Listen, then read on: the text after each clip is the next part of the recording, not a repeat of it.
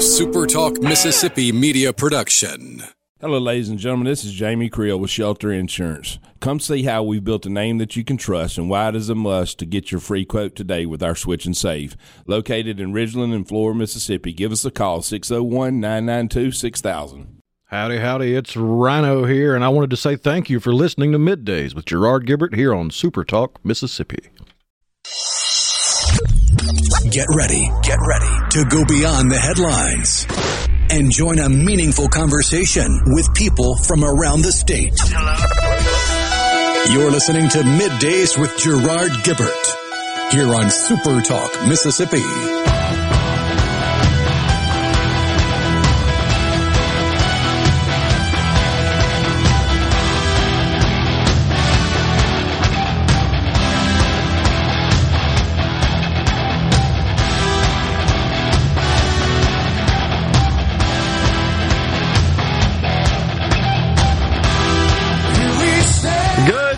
Morning, everyone, and welcome to Midday Super Talk Mississippi. I'm your host, Gerard Gibert, along with Rhino in the Element Wealth Studios, guiding you through the middle of your day with facts, fodder, and a fine music. Morning, Rhino. Howdy, howdy. Wow. What a, a crazy deal that was last night in the Bills and Bengals game and we just hope and pray that this young man is going to fully recover. Damar Hamlin, surely everyone tuned in is familiar with what happened. But if you didn't see it, he's a safety for the Bills and was involved in what appeared to be a routine tackle. And uh, after he brought the the runner for the Bengals to the ground, and he kind of landed on top of him, popped up, took a step or so, and just immediately collapsed back to the field surface. And you could tell the way the medical personnel were running around feverishly that it was different than just a you know a contact type injury and that it was a sense of urgency. And you immediately saw players embracing and sobbing when they were administering medical personnel were administering CPR, which is really unusual, to Hamlin on the field, and then an ambulance comes out and picks him off, uh, picks him up, and transports him to University of Cincinnati Medical Center, I believe. So what's the latest? Is that they said it's cardiac arrest that he's been stabilized, but his yeah, his heart stopped for approximately nine to twelve seconds, and uh, they performed CPR on the field for nine to ten minutes. An AED, which is the automatic defibrillator, was administered to get his heart started again, and he was transported to the hospital to a trauma one or level one trauma center, where it was updated last night that he had been placed into an induced coma while his vitals normalized and he is intubated, which means the machine is breathing for him. But according to the latest reports, he has gone from critical condition to stable condition. Right. Bills issued, I believe, the first official communication from the Bills organization came after midnight last night, and they basically, at that point, reported that he suffered a cardiac arrest following a hit. His heartbeat was restored, reading from the official Twitter account of the Buffalo Bills. His heartbeat was restored on the field, and he was transferred to the UC Medical Center for further testing and treatment. He is currently sedated and listed in critical condition but that's since been updated. From what I understand. Yeah, I, I mean it's never a good thing well. to be intubated and have machine breathing for you, but yeah. his vitals have normalized, which is pretty much a good thing. Yeah, so we just uh, we hope and pray uh, that he makes a full and complete recovery. Of course, this was in the really that not too much into the game in the first quarter, about midway through quarter. the first quarter and I was tuned in, ESPN, watching it, and it, it was surreal. I mean, it's just not something you expect to see. And of course, the three journalists in the ESPN studios were discussing it, including Booger McFarland. He was clearly uh, overwhelmed with emotion, and you can imagine.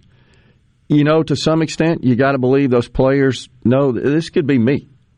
Right? Well, not just that. You, especially in that field, you go to work expecting to talk about X's and O's, yeah, and routes and dropbacks and fumbles and forward passes and a game. Mm-hmm. You go to work expecting to talk about a game. And in the blink of an eye, that job transforms into reporting on a life or death situation, which is a completely different set of skills, a completely different mindset, and a completely different way to go about your business. It really does expose, does it not, that these truly are just games. They're, they're entertainment. And it was, I think, heartwarming to see the outpouring from across the nation and, in particular, within the NFL community. it, is a brotherhood, it's a very small fraternity, let's be honest, of players that get to put that uniform on and play at that level. Extremely small. These are athletic freaks at the end of the day. And they um, they entertain. It's what they do. But life is not going to be changed by the outcome of the score of the game. And I think that really came into focus last night. And it was heartwarming to see images of Bengals fans outside of the hospital dressed in their Bengals regalia, probably straight from the stadium. They're holding a candlelight vigil. Uh, that was really, I think, shows and showcases the best of humanity and the best of Americans. Really does.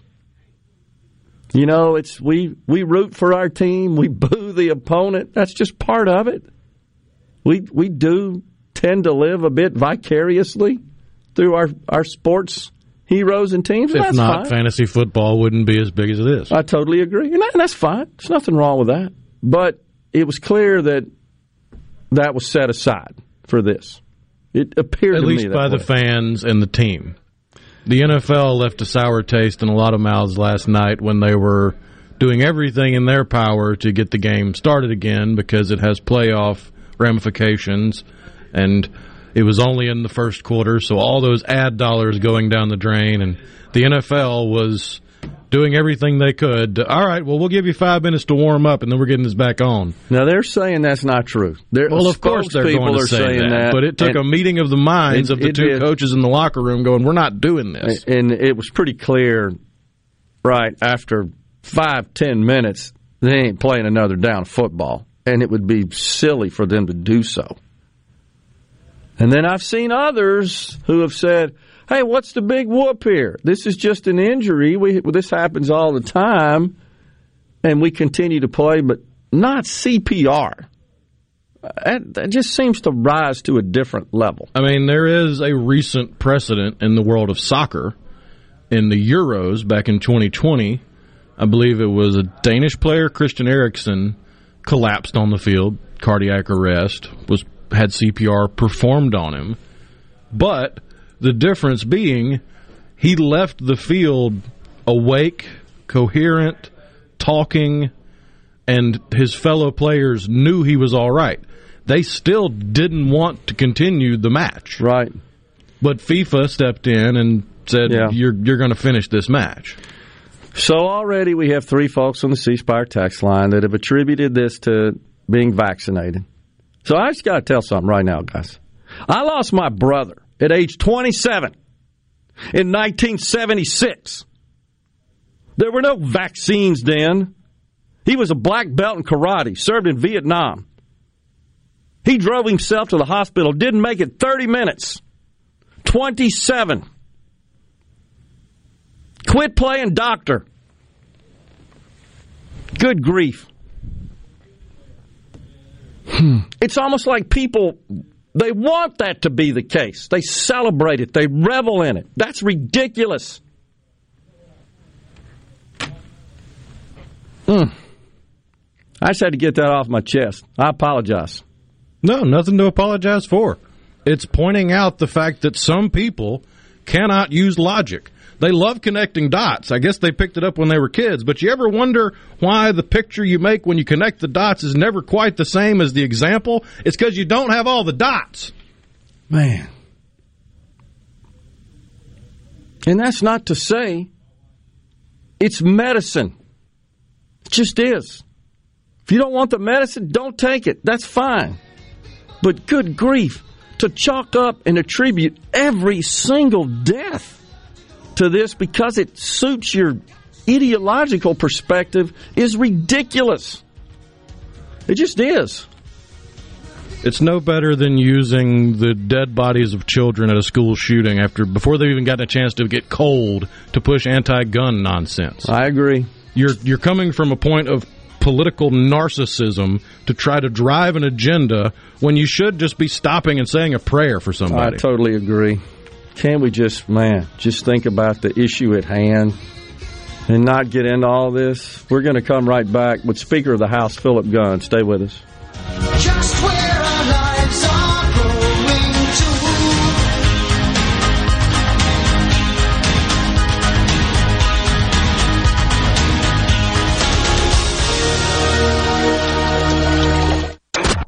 Middays with Gerard Gibert. What? what? This is awesome. On Super Talk, Mississippi.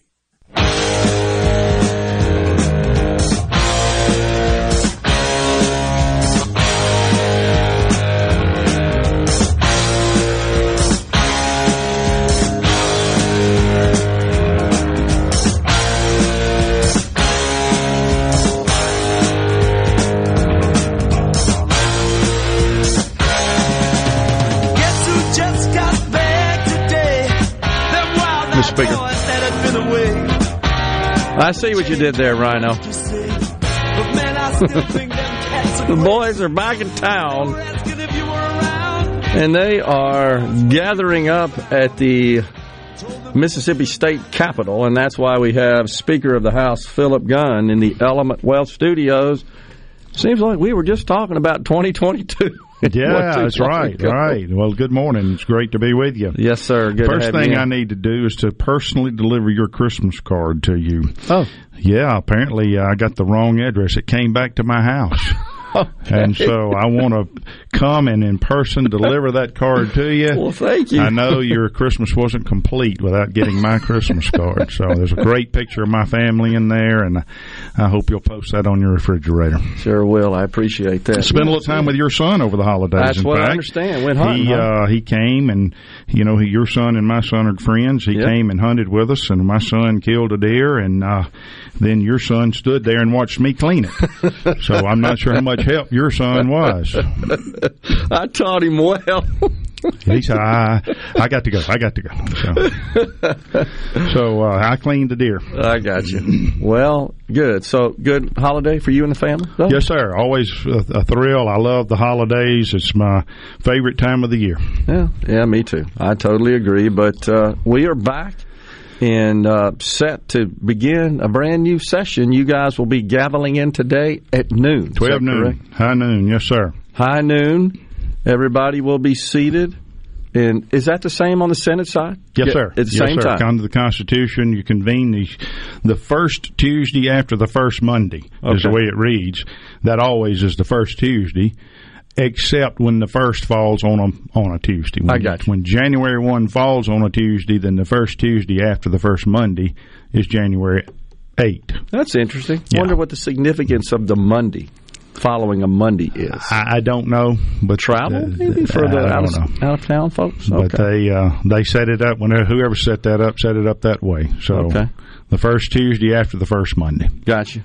All right, so you guys are going to be back at it again, and it is an election year, of course. We yes, will sir. be going to the polls in November to elect our state senators and representatives and our statewide offices as well. Seemed like we were just doing this deal It comes around regularly, doesn't it? It sure does. and uh, in Mississippi, we're fortunate, I think, from a legislative standpoint, to have four year terms. Some states it's two, and Huh. they they're running every I didn't know other year. Yeah, and it's uh, many many state legislators every two years, just like our Congress. Okay. Well, so last year, as, as you and I have discussed, I thought was a very active legislative year. Much was accomplished, certainly, and we can recap that briefly. The teacher pay raise, the medical marijuana bill, uh, tax reform, big time tax reform, all got through. Those were, uh, I think, high profile issues. Left is what I have described as unfinished is the citizen initiative, a citizen ballot initiative. We didn't get that done across the finish line. Couldn't get the Senate and the House together on that. So, with that as a backdrop, wh- where do we stand? What do you see as the priorities for this session? And, and before I start that, we're in pretty dang good shape financially. So, thanks to you and leadership at the state level uh, for, I think, applying good conservative fiscal principles and policies which have put us in this very good and positive financial condition. Yeah, and I, I agree with that, and uh, would would uh, like for people to understand that we're probably in the best financial shape we've been in in decades. I think that was one of the reasons we were able to weather the COVID pandemic of 2020 so well because prior to that we had uh, basically funded the entire budget. We had filled the rainy day fund. We had money in the bank. We had fixed the retirement system. We'd done all these financial needs and uh, still had money in the bank. And so when the COVID hit, we were able to weather that financial crisis because we were in such great financial shape. That has continued to today. Yeah. And uh, I do think looking forward to this coming session, that is going to be one of the top topics of, of conversation is what do we do with the surplus? We have a great surplus and the uh, budget hearings we had last uh, December indicated that we're going to have about a billion dollars of recurring revenue moving forward. So right now we have about four billion dollars in surplus money. Give perspective, our budget's about six. Well, I think we we adjusted it to be about six and a half uh, billion for this coming year. So that gives you some perspective. Is that we've got a substantial amount of surplus money. Not all of that's recurring now. About a billion of it is recurring. Well, explain what you mean by that, Mr. Speaker. Well, it's just one-time one money. time. Okay. It, it, it's just money that we only going to get one time, Yeah. and we're going to spend it on. Hopefully, one of the reasons we're in such great financial shape is that we conservatives have made a practice of spending uh, or not spending one-time money on recurring expenses. Uh, you you spend your savings account to pay your light bill, your water bill, your house note. You're eventually going to run out of money. You're supposed to spend your your paycheck to cover. That's your paycheck is a recurring source of revenue, Right. And you use that to pay your recurring bills, and that's the policy, the, the the practice that we have brought to bear over the last twelve years since Republicans have been in control of both chambers of the House. Mm-hmm. And because of that, we've stayed within our means. We've not spent more money than than we've got, and that's brought to bear responsible budgeting and responsible financial situation, which we find ourselves in. And so, a billion dollars of that is going to be recurring. That means we're collecting uh, a lot of revenue from our citizens. This is one of the things you and I talked about last year when we talked about the tax cuts. We found ourselves in a situation where we were collecting more money from the taxpayers than we were spending. Now, what's going to happen to that? If the government gets it, they're going to spend it. They, they're just not going to sit around and accumulate. And It's too tempting for legislators to just let it sit there. And so that's one of the things that, that I advocated for is that we had spent money on everything we could spend money on the budget, the rainy day fund, the retirement system, the teacher pay raise. Uh, the, the, the, we had money in the bank, and we had more. We had about eight hundred million dollars more than we were even spending. And I advocated it's time to give some of that back to the taxpayers. It is time to return. We're collecting more revenue from our citizens than we're even spending. Let's return some of that to the taxpayers. They're better able to provide for themselves, provide for their families, improve their quality of life. And that's what led to us passing the tax bill that we did last year, the largest tax cut in the history of the state of Mississippi. And Right. I think our citizens are going to begin to feel the effects of that as that rolls out and comes into effect, they'll have more money in their pockets, and that's that's just a good financial decision to be made. First phase of that goes into effect this year. Correct? Yes, sir. It Which does. is elimination of the four percent bracket. That is correct. Mm-hmm. Or, or re, the reduction to a four percent flat tax. That's where we're okay. eventually going to get to yep. is a flat four percent versus a progressive tax. Phased in. Phased in, right. Mm-hmm. Now, because of this surplus that we have, I think that's going to be the big topic of conversation uh, over this next session is how is that to be spent? What are the things that we should spend it on? And does that in some way affect our, our tax plan? I, I think at the very minimum, we ought to maybe uh, escalate that plan into one year or two years. As you know, last year we passed a plan that was phased in over a four year period of time. Right. Well, with this billion dollars of excess, I think we have the ability to move that, bring it forward, and get it fully implemented sooner rather than later. And I think that's something we ought to be looking at. So the lieutenant governor has indicated uh, support for uh, a one-time rebate in lieu of a, a, permanent reduction further of income taxes or elimination, which was the original goal. Have you guys talked about that? And, and what is the governor? What is his position? I don't know what the governor's position is on that. I will tell you, there's not been a whole lot of support in the House in my conversations for such a plan. Okay. Um, if if we're, it's almost gimmicky, you know, a one year, uh, you know, rebate, one year payment. Uh, in an election year just doesn't. I think it's it's seen for what it is. What I would say is that if we have the the ability to do that, then let's just make it a more permanent tax relief. Let's just make it an ongoing tax relief. Let's uh, if we don't need that two hundred and fifty million dollars this year, then raises the questions of whether we need it next year and the next and the next. So yeah, let's just make it a permanent. Let's and just make it a permanent tax reduction. And that goes back to the recurring versus one time revenue. Right. It's a function of that. Recurring really just referring to our standard sources of revenue. If we don't if we don't need that two hundred and fifty million dollars, then maybe we can drop the tax rate from four percent to three seven five. Yeah. Or three and a half. Yeah. All right, we got Speaker of the House Philip Gunn in the Element Wealth Studios. We're stepping aside for a break and coming right back with more about the 2023 legislative session.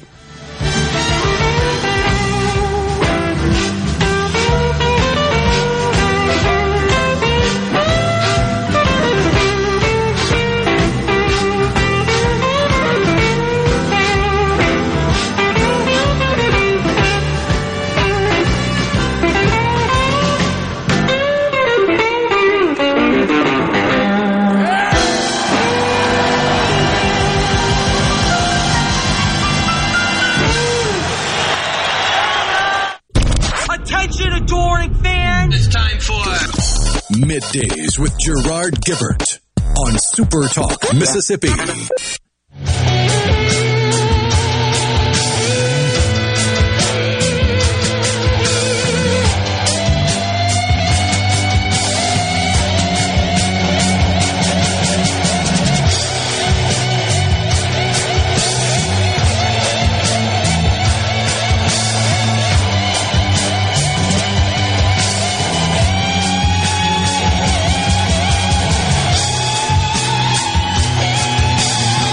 With you in the Element Wealth studio, Speaker of the House, Philip Gunn, our guest, the legislature getting underway in the 2023 session at noon today in accordance with uh, state law. I guess that's provided for in the Constitution, or is that statute? Uh, I think it's in the Constitution. Makes sense. And uh, the, the, Constitution also dictates that the Senate convenes at 10 o'clock every day and the House convenes at 2 Uh-oh. every day. Okay but uh, that that is not hard and fast uh, rule. Yeah, we, you don't guys don't follow that. It just depends on what stage of the session sure. you're in.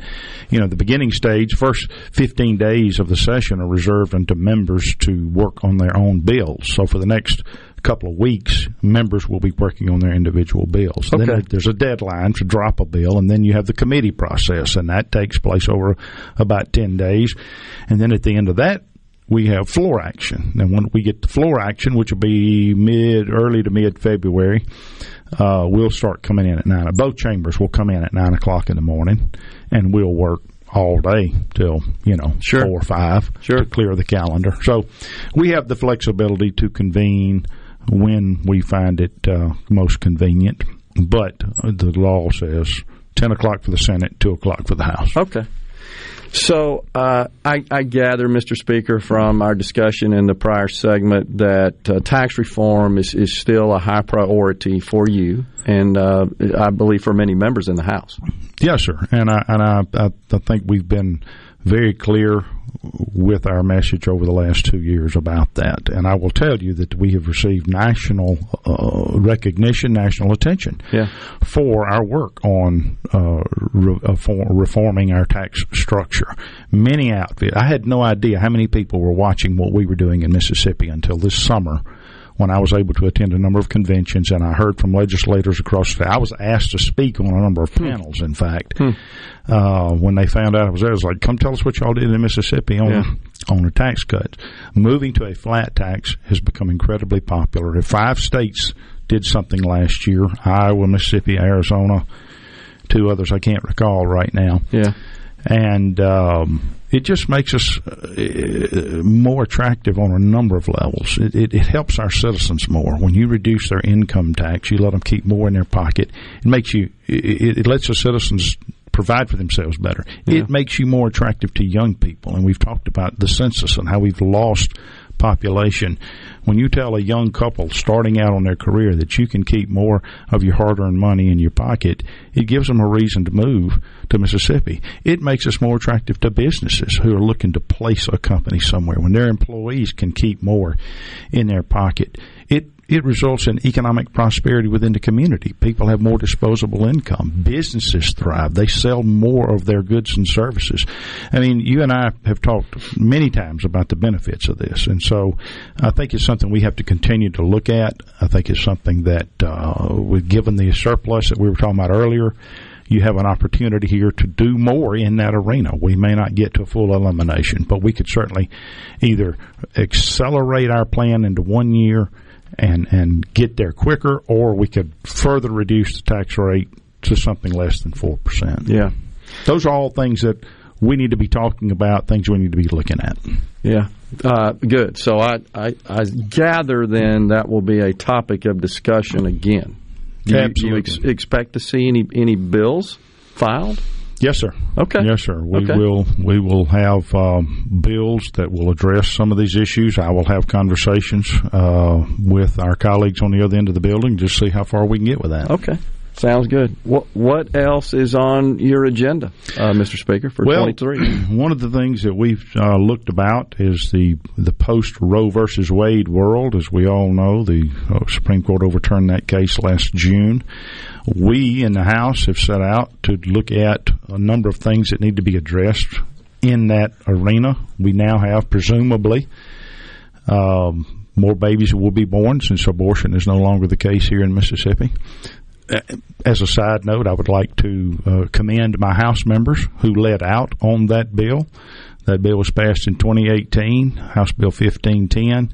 Little did we know that was going to end up being the very bill that uh, would be used to overturn Roe versus Wade. So I'm proud of the, the the Mississippi House of Representatives, proud of the Republicans in the House who led out in passing that bill.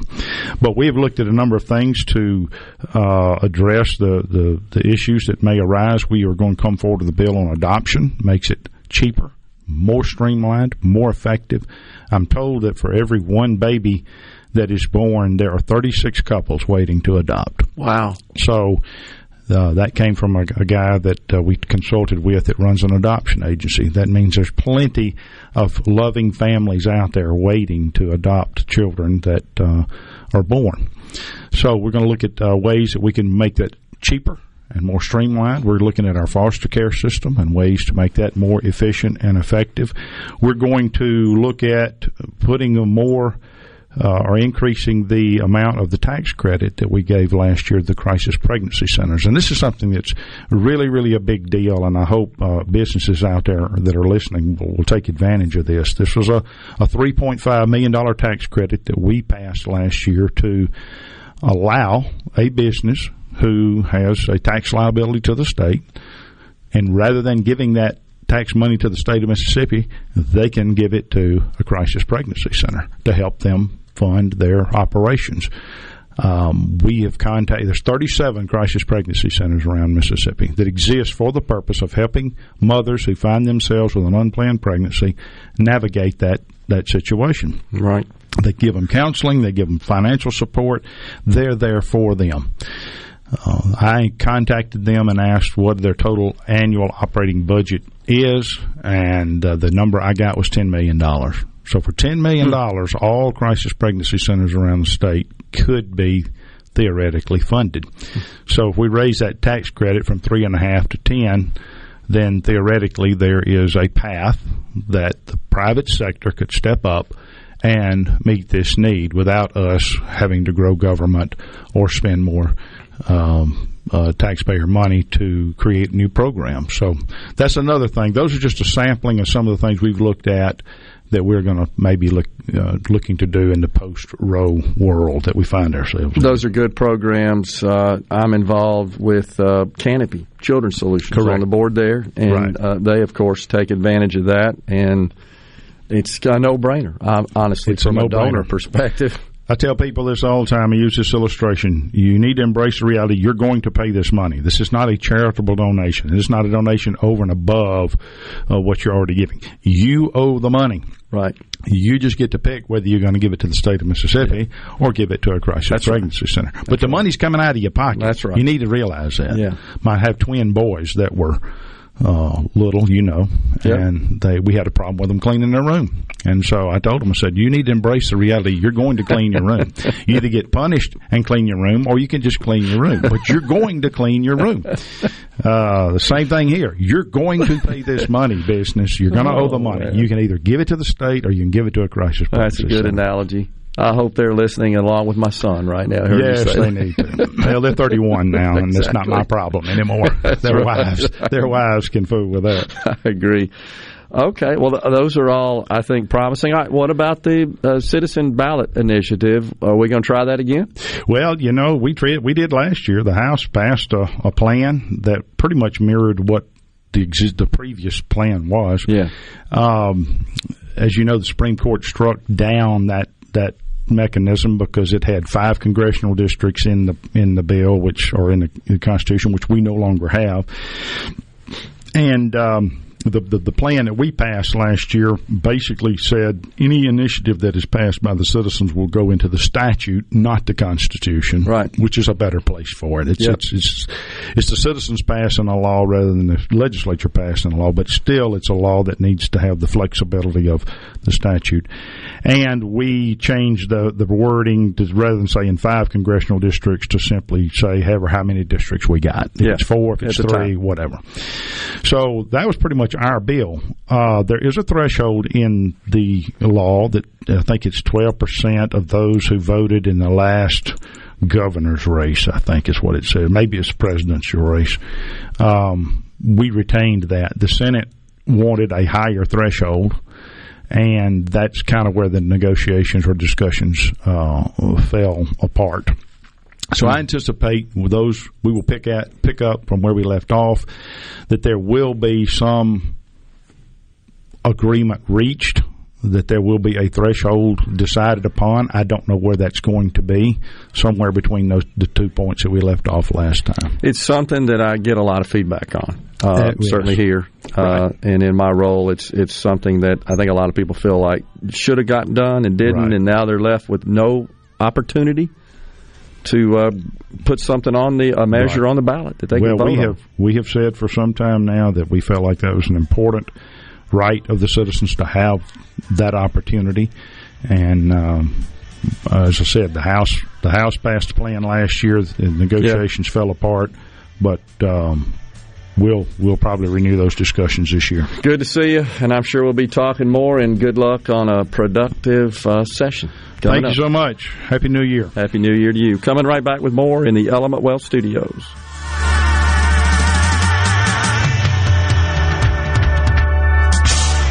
Come on. Come on. Middays with Gerard Gibert All right, we are back. on Super Talk, Mississippi.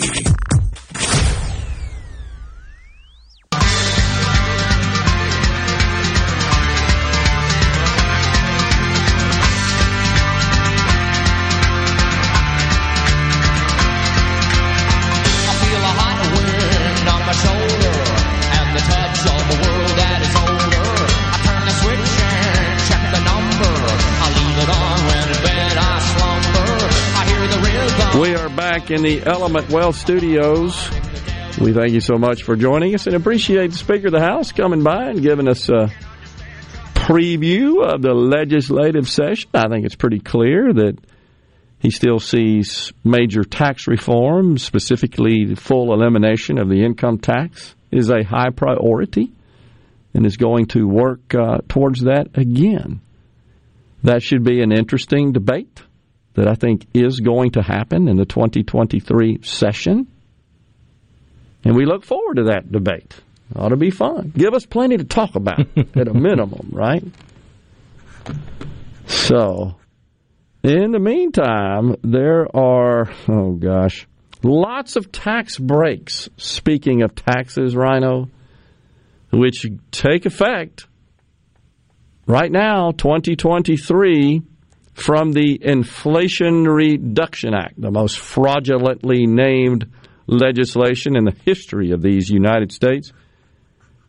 And this is the thing that I always uh, struggle with, and, and honestly, I, I get a little perturbed about, which is when they put these kinds of ideological, which is really is ideological tax provisions in place such as all of these green credits, which I'm about to run down. Who measures that? We don't ever seem to get any feedback. How much was actually uh, credits were actually taken by taxpayers, and what impact did that have measurably on the climate, on the environment? And I, I just can't imagine that there's going to be a mad rush of Americans to go make these investments simply because the federal government is going to pay a small portion of it. So, and there are two types of credits those which are claimed when you file your tax return, those which you get at the point of purchase with respect to these various green energy credits. The electrical panel or the breaker box, you know about that. Every house has one of those, every electric address, if you will. 30% of the panel upgrade up, uh, pardon me, capped at $600, which resets every year. You can claim it every year if you keep doing it. You know the irony of most of these rebates and tax cuts and tax breaks and all that? What's that? The largesse of these that I predict will be taken will be taken by enemies of the left, landlords. That's a good point. Yeah, you're you're right about that. Because the left hates landlords. That's true. They do. They think owning something and renting it out and providing that service is the most evil thing you can do with property. You're absolutely right about that. But they're also the people that are more likely to upgrade because they can get a return on that upgrade much quicker by raising the rent. That's exactly right. They'll just pass it on. Oh, Correct. Yeah. And and they'll sell it. Hey, look, lower electric costs, lower energy costs because we've got solar panel and all electric appliances and water heaters and insulation and caulking so 30% of the cost of installing rooftop solar. The average 6 kilowatt rooftop solar installation cost about 19,000 bucks. So the government will pay $4700 of that. And uh, you got the other 14.3. Uh, what a deal that is. Heat pumps same deal, 30% of the cost of heat pumps for air and water, capped at $2,000, resets annually so it can be used for new projects.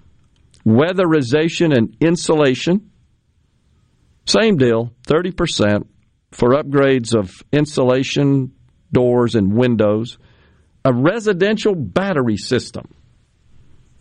That's where you can store power and uh, use that to power appliances and other electric items say during a storm outage. Tax credit for that is uncapped. Again, 30%. Average cost 16 grand. You get 4800 bucks. I mean, who's rushing down the store to make these purchases? And of course, electric vehicles, if you earn under 150,000 if you're a joint filer, you can get uh, EV credits for vehicles that are under 55,000 and vans and SUVs under 80. You get 7500 bucks. If buying a used EV, the credit is $4,000. And of course, there's all kinds of requirements as to where the battery materials are sourced, etc. And the IRS is still trying to promulgate those regulations. But there you go. Rush on down to the store and help yourself to all these items and get those credits, but you're out of pocket significantly. Coming right back with Brian Haydad, the co host of Sports Talk Mississippi. Stay with us.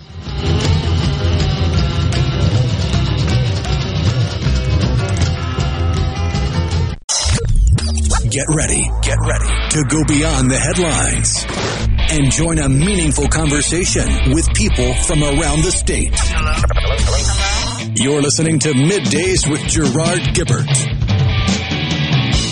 here on Super Talk, Mississippi.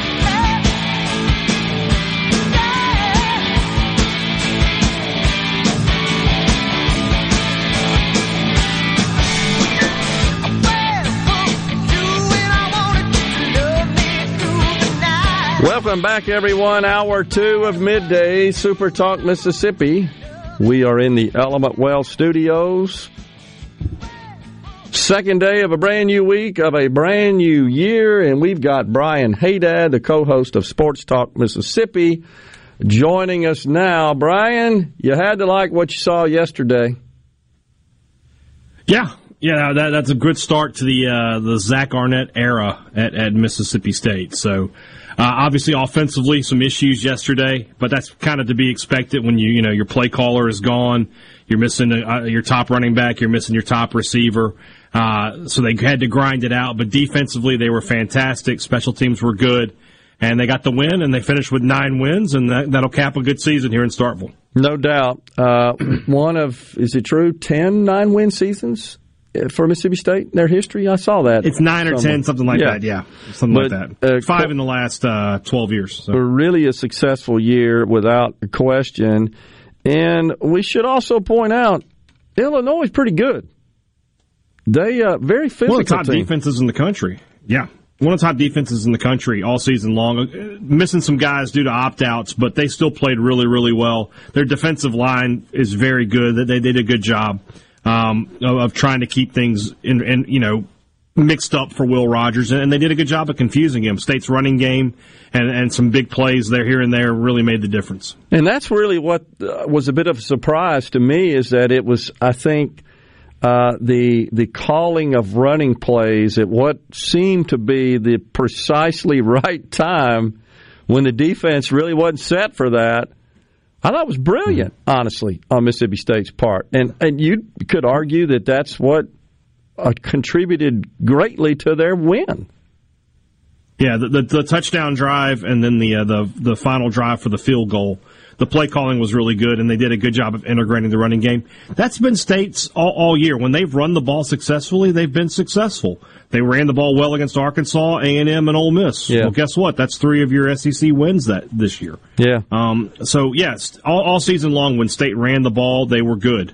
Yeah. When they didn't, they they struggled. Yeah. Well, they sure surely figured it out, and I think the timing of the calls were obviously right on the money because it seemed to catch uh, the Illinois defense on their heels and really didn't have an answer to it. And and most of that did occur late in the second half. In the, fir- the 1st mm-hmm. half, it, that didn't seem to be the case, and Mississippi State was was struggling and appeared to be confusing Will Rogers a little bit. Uh, Illinois' defense was.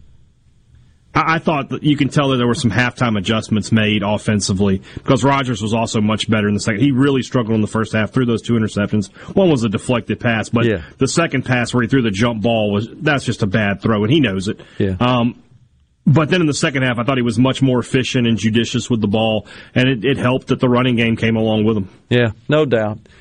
Uh, the tributes to the late uh, coach Mike Leach were touching, heartwarming, incredible. I don't know that I could come up with more adjectives to describe it, but you had to like what you you saw, and I think it showcased, in my view, the best of Mississippi as well.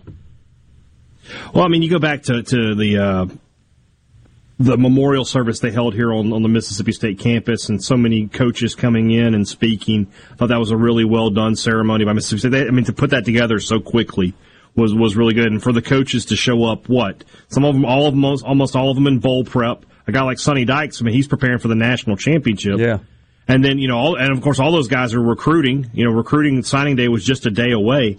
For them all to come in really spoke of their respect for Mike Leach. And then I thought the conference did a nice job of organizing all of the teams and bowl games to, to, to, to do tributes. And then you had guys like Dana Holgorsen, Eli Drinkwitz, the coaches, who just did their own tribute to, Yeah. to Mike Leach. So you really saw the, the, the wide reach that that man had in this sport that we all love so much. Yeah, no doubt about it. I mean, it was uh, a bit of a storybook finish, honestly.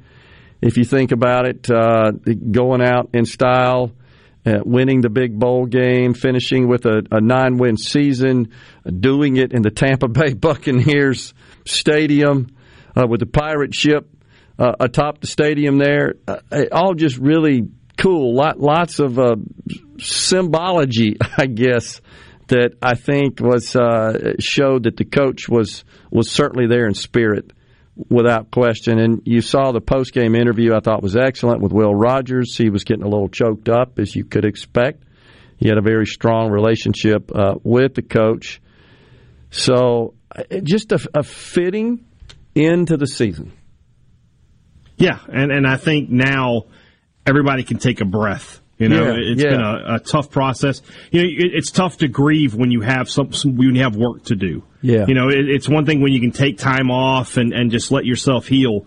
But these these coaches and these players have been preparing for this bowl game. Coaches have been dealing with, with recruiting and everything else. Now they can take that breath and, and just you know really get get themselves you know right and, and they've got a couple months to not have to, to you know, there's still recruiting going on, obviously, and, and there's still coaches to hire here in Starkville. But for but the pressure of that counting down to that bowl game is gone now, and you can just you can just step back and, and, and, and try to get yourself you know as whole as you can. Yeah, no doubt. And the inclusion of the flag with the skull and crossbones logo uh, on the helmet, what a nice touch that was. And of course, you saw that floated right after the death mm-hmm. of the coach is, is a possibility. I, I was pretty glad to see that it was adopted and put to use. I, I was wondering what they would. I knew they wouldn't do it nothing. I'll Yeah. put it that way. Yeah, So yeah. when when you saw that, I was like, that that's the right touch. I thought. You know, I, there were some people talking about state maybe coming out in like a black and white uniform, and I just thought. That's, that's it's a little too much, you know. State is maroon and white, but that logo was the perfect tribute, I thought. And on top of it, you know, you had Mike's name on, on the field. You had the picture of Mike in the pirate ship, Yeah. which is just fantastic. He would have loved that, and and what the thing he would have loved the most, of course, is that his team got the win. No doubt. Now, from a strictly from a statistical perspective, he comes up just a tad short, right, for entry into the Hall of Fame. Is that right? But That- there's that is correct. There's discussion of uh, of maybe waiving that in this case. You heard more about that? There's a lot of movement. There's a lot of movement behind the scenes to, to waive that requirement. You have to be at 60% winning percentage. Okay. All time. He's at 59.6. Um, I, I, think the easiest solution to this is to say, look, this was Mike Leach's team that won this game yesterday. Just give him that win, and that puts him over the Okay. over the top. Oh, something okay, like that that. Or-. I mean, it just, it just makes sense, right? That you know he was still, however you want to put it. Yeah. So that that's one way to do it. But if you just want to create an exception, that I don't think anybody's going to raise a stink about that. You know. Mike Leach is uh, one of the most influential coaches in college football history. Uh, he deserves to be in the Hall of Fame, and uh, and I think I think they're going to make it happen. It- you know, you may see it have some credibility to keep him out and, and to just adhere to the standard. Had this happen uh, when he were was older and long after his career, I can maybe see that. But when it happened Right. while he was while he was uh, seated as the coach, active as the coach, Right. And then, as you say, I never never really thought about that. I think that's a great idea, Brian. To attribute this win to him. It was his team. Yeah. Yeah, that, that, that's the easiest and most most painless way to do it. And, Yeah. and I, I, however they want to do it, you know, if they just want to say, "Look, he's eligible, we're going to vote him in," no, like you said, in his later years, there might have been some, "Wow, we're just doing this," you know, because you know of who he is. But today, nobody, anybody who's going to complain is going to be made to look like a fool. Yeah. So I, I, I agree. I think he, he deserves to be in on his resume. He, he was going to continue to win at Mississippi State. He was going to get over that that percentage anyway. So Well, I, I think that would have been the case. Well, let's consider this. They're not in the bowl game. He had he not coached them through the season to achieve the wins Right. necessary to get the bowl bid. Right. Exactly. It's it's, it's just it's you know Gerard. I mean, you, you deal with politics all the time. Sometimes there's such an easy fix that people won't do it Oh, because yeah. it's just too Oh, easy. of course. Too easy. Gotta so complicate it. Same thing here, right? This is just too easy. Yeah. we got to complicate things somehow. Totally agree. Before you go, your thoughts about uh, the situation last night with Damar Hamlin? Wow. Never seen anything like that. Um, and I, I, I, I'm glad the NFL made the right decision because at some point you just have to say, look, th- these are people, Yeah. you know, and, and you have to you have to think about it in those terms. I wish it had come quicker, but that being said, you know, obviously that's a horrible, horrible situation. And I, I certainly wish him a speedy recovery. Hopefully, he'll come out of it and find out how generous people have been because you know he does a he does a toy drive charity that he he had a goal of five thousand dollars for, and right now I think it's sitting around three million or something like that. Exactly. a lot of generosity. I, I hope he can wake up soon and see the generosity that people that he was able to inspire. Yeah, and uh, we've learned more about him. Um, he was just a good person on top of being an NFL Yeah. football player, right? So, I love it when they get you with this song on, on the way out, Gerard. It always makes me laugh. Rhino's got you, man. All right, Brian, good to see you. I'm sure we'll be talking some Good to more. see you, buddy. I hope you have a happy new year, my friend. Take care. Happy New Year, Gerard. Happy New Year, Rana. We're coming right back in the Element Wealth studios. Stay with us.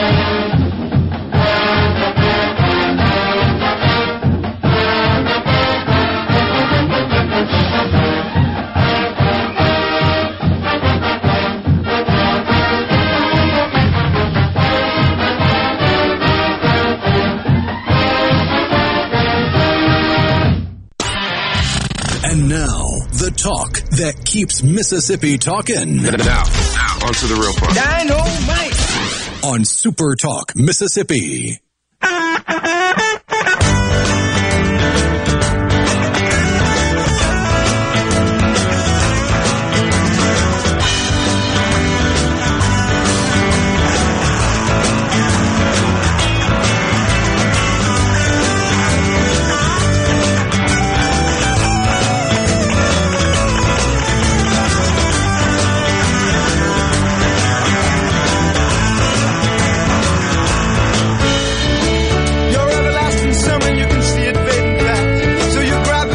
Welcome back, everyone, to Middays Super Talk Mississippi.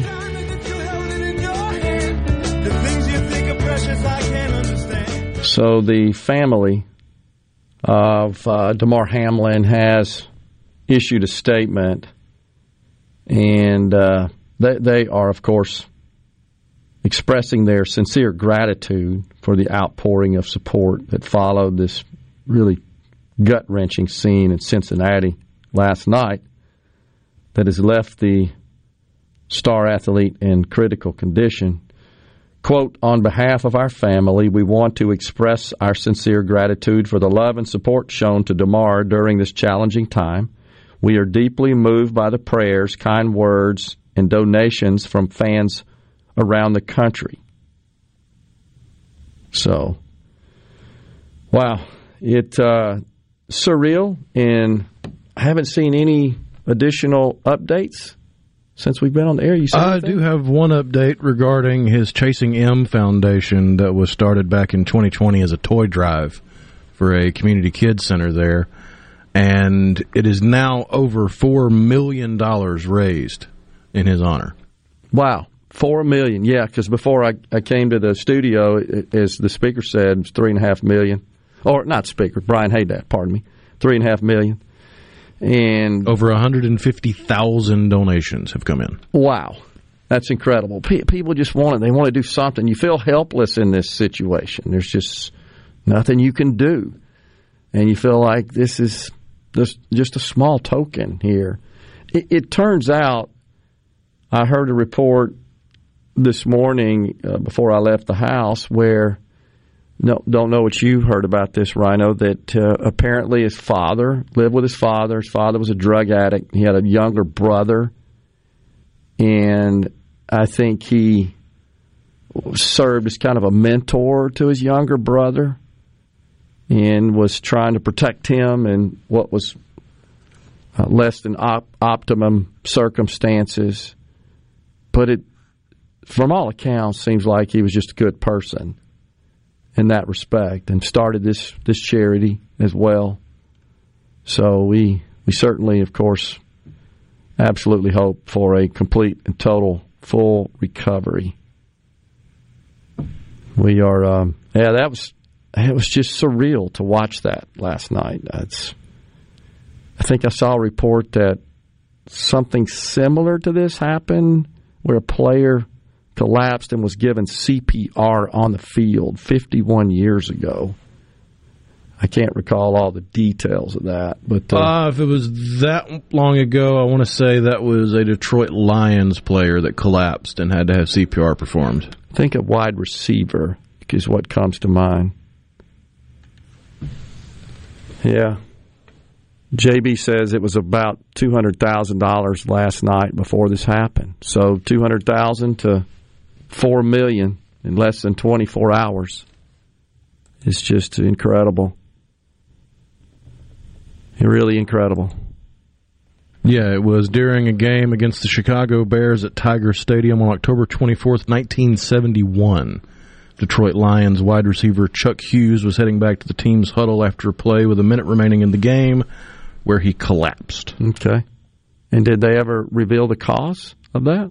And did he survive? Do we know? Uh, he did wind up dying. It was a family history of heart problems. One of his arteries was 75% clogged. Interesting. I mean, in, in the case of my brother, it was determined that he had an underdeveloped heart, had the heart of a 12 year old. And he went from being incredibly active, was a black belt, and served in the United States Air Force and Strategic Air Command during the Vietnam era, volunteered for service right out of high school, and then just ha- having been so physically active as part of his work, he just he stopped physical activity to some extent, and it was determined uh, at post death probably could have avoided with diet, but and what was amazing that always bothered my parents was that having gone through all the medical tests to be part of SAC, Strategic Air Command, that none of that was ever discovered. Of course, we certainly don't have the kind of diagnostic tools it didn't have them in the 70s that we do today. I mean, they're night and day. And uh, but that, that was always always bothered my parents. You know, they, it's not that they were were uh, miffed about it, but it, it was just it was just a point of curiosity. Like, how could this not go discovered? But yeah, he drove himself to the hospital. Never never came out. Less than an hour. Gary in the bunker says the biggest play of the game for those that had Illinois plus three and a half was the last play. Thrill of victory and the agony of losing a bet you were certain you had won. That's right. And I've seen some people say that they think he should have taken a knee um, at that point and not run it all the way back for a touchdown as part of the. I have seen that seriously, and I thought that was a little. Petty. Yeah, that's not how the game works.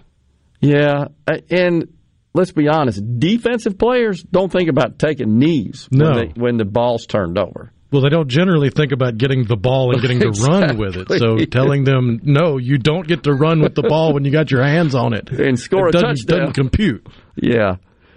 Uh, I mean, it was imminent at that point. I, I don't really see that as as um, rubbing noses in it or however you want to describe it. It's not a.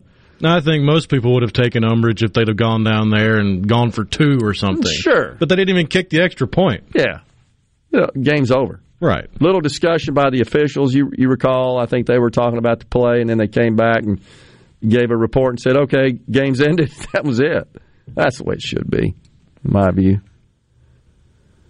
So we should also report that longtime sports reporter Chuck Stinson died at age 60 yesterday. He was 33 when he joined the NBC affiliate here in central Mississippi, WLBT. That was in 1995. He was the sports director at WABG in Greenwood. He covered major sports, virtually every major sports story during that 14 year period in Mississippi. He left WLBT in 2009 to join the Mississippi Organ Recovery Agency. He continued to uh, be on television, appear on television, and talk about sports and on the radio, uh, but also talked about the importance of organ and tissue donation. He also returned for a while to WLBT in 2013 to help with high school football. Yeah, he would do the game of the week. Game of the week, yeah. So we're saddened to see this and hear this news. He is survived by his wife, Regina, and their three adult daughters. Our thoughts and prayers go out to him. He's been, if I'm not mistaken, fighting cancer for a couple of years. Yeah, if I'm not mistaken, that's what got him to step away from the game of the week and focus on his health, and he's been fighting it ever since. I believe that's true. And his uh, longtime radio co-host, uh, Doug Colson, I see him in my church. He goes to my church. He and he and his daughter from time to time. So we're certainly saddened to hear that. Of course, also over the weekend, Barbara Walters, ninety three, I believe, passed away. Certainly a a journalist who busted through that so called glass ceiling, being the first female anchor, primetime national news in the 70s, 76, I want to say, maybe sometime in that period. But I think she's still credited with an interview that received, had the most viewers, Monica Lewinsky. I think that still holds and stands.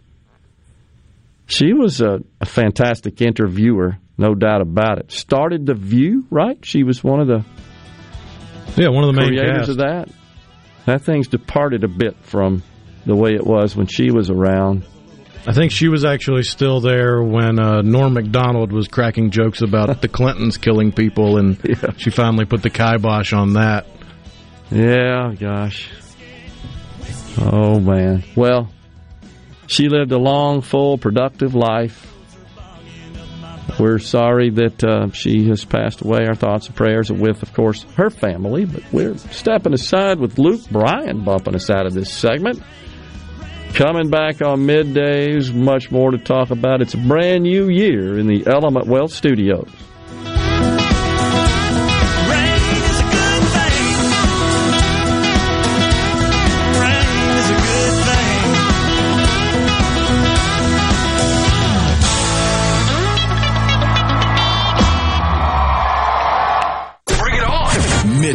With Gerard Gibert. It is on. On Super Talk, Mississippi. Two, three, four.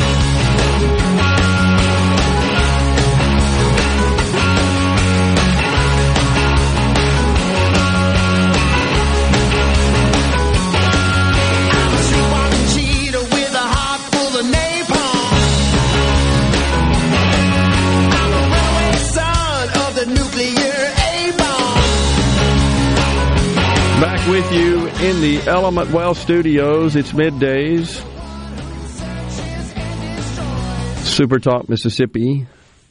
Hank Gathers died on the basketball court live on television. Loyola Marymount. That's from Robin Hattiesburg on the C Spire text line. Wonder when that happened. I want to say that was late 80s or maybe 1990. Okay. Cause of death? Do they know? Was that ever reported?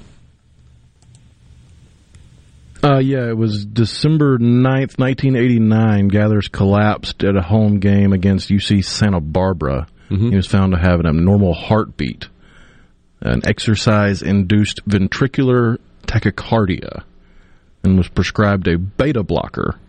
Hmm. However, he felt the medication adversely affected his play, and he was playing in a nationally televised game against LSU on February 3rd, 1990 where, uh, oh, I'm sorry, that was the wrong one. Sunday, March 4th, Gathers collapsed against the Portland Pilots. Hmm. Interesting. And when he made it to the hospital, he was pronounced dead. Jeez. In his 20s, probably, right? Playing uh, college. 23 years old. 23.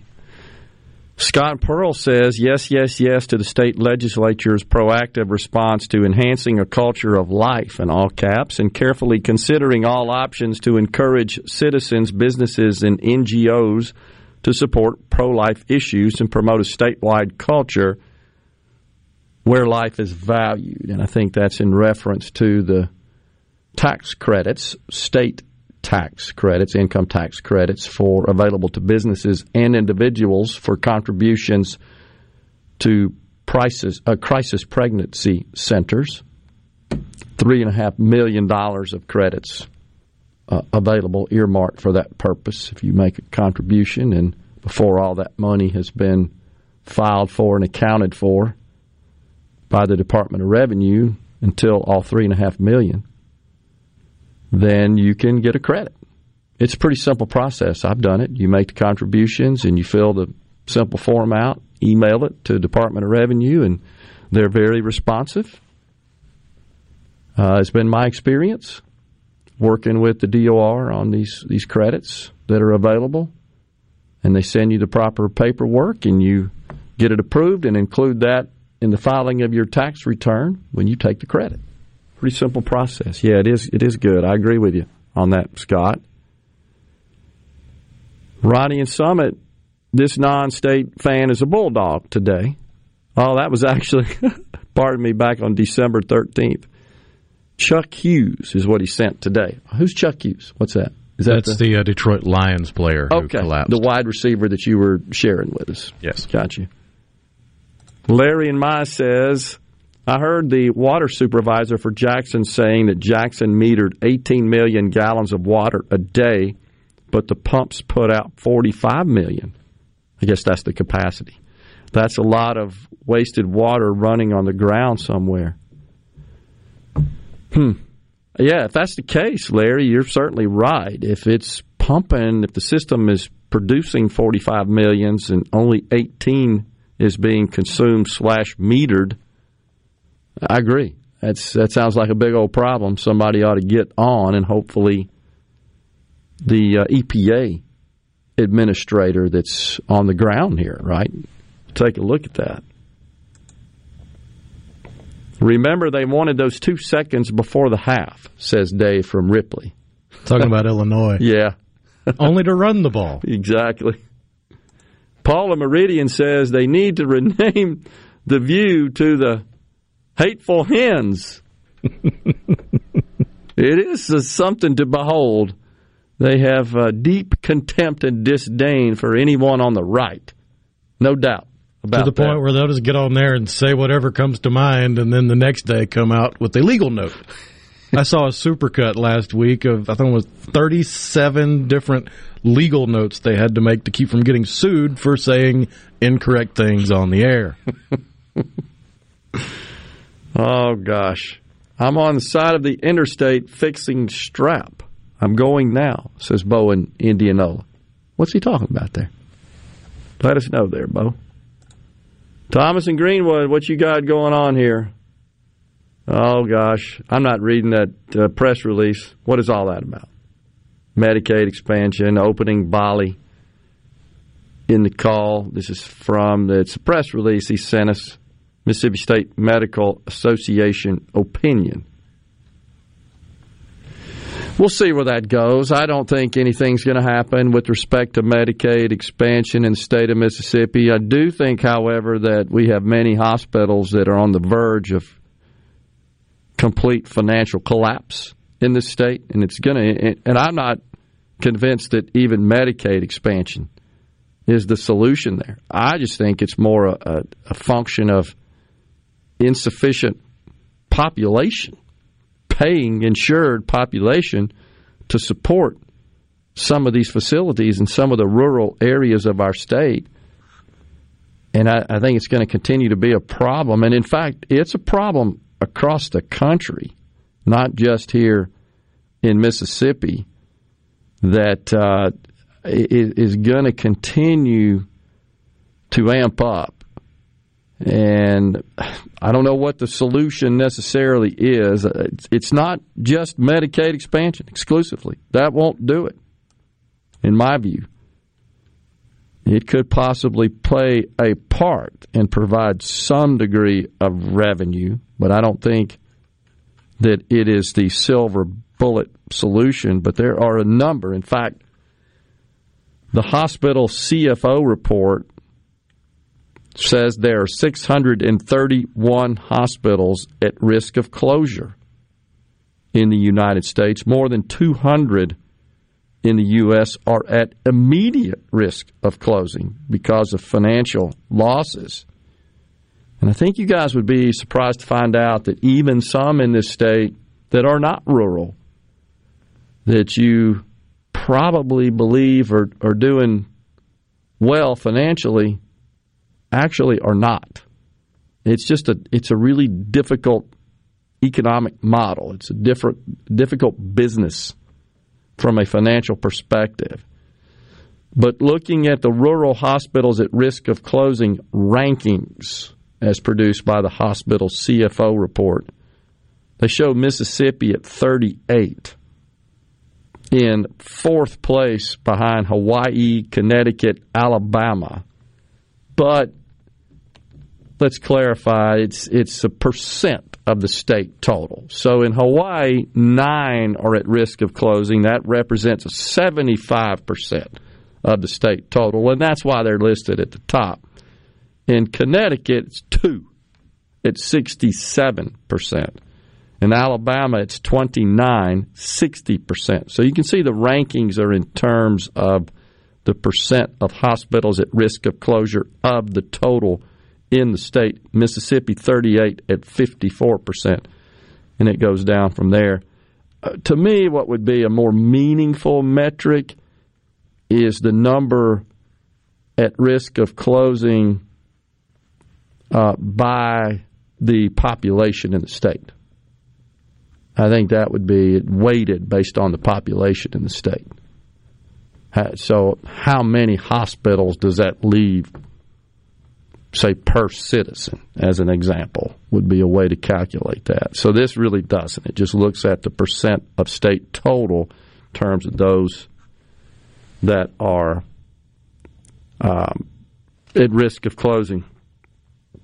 Also, keeping an eye out on the weather and potential severe weather this afternoon. Uh, yeah. Looks like there was a bit of something. It looks like wind damage, but it could have been a spin up tornado in Etta, Mississippi, between Oxford and New Albany. I've seen some pictures of a tree in a house and uh, roofs pulled off, but thankfully nothing as far as tornado warnings at the moment. But the uh, entire southeast corner of the Magnolia State. Basically, if you draw a line from Natchez all the way through Nashville, southeast of that is under a tornado watch until five o'clock this afternoon. So, uh, wow, be weather aware. Yeah, I mean, you kind of thought that might be the case with the temperature warming up in advance of a front moving through, and when those air masses collide, that's what you get typically. Watching the uh, Speaker of the House situation at the U.S. House of Representatives. Chaos. Doesn't appear that Kevin McCarthy has the requisite votes. And uh, they've been dealing with this since they convened this morning. We will see where that goes, but uh, certainly within the Republican Party in the House of Representatives, dissension and conflict. Well, the usual loudmouths want to get their sound bites out there in the media sphere. I actually agree with you. I think, as much as anything, th- there's some opportunistic, I know that's shocking, opportunistic politicians who simply want to get on the television to tell their story. You know that's exactly what the case is here. Oh, yeah. Coming right back with ZZ Top bumping us out. Stay with us.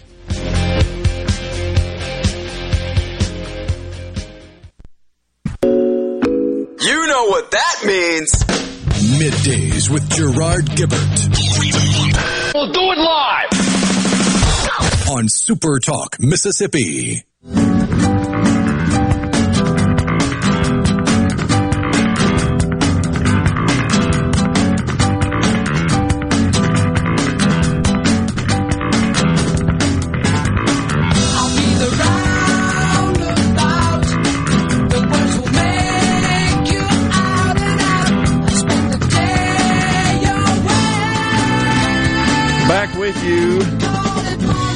Midday Super Talk Mississippi in the Element Wealth Studios. Rick Wakeman and Yes bumping us into this segment with Roundabout. That's like an hour song or something like that, isn't it? It goes on for a while. Uh, we're going to be down at the Trade Mart Thursday for the Mississippi Economic Council's Capital Day. That's because the legislature is back in town. You played it earlier. The boys are back in town. We, of course, had the Speaker of the House on the program earlier discussing some of the issues they will be tackling clearly to him. Tax reform, elimination of the income tax, still a major deal. And boy, do we ever need it because there are some tax hikes at the federal level which go into effect, just did,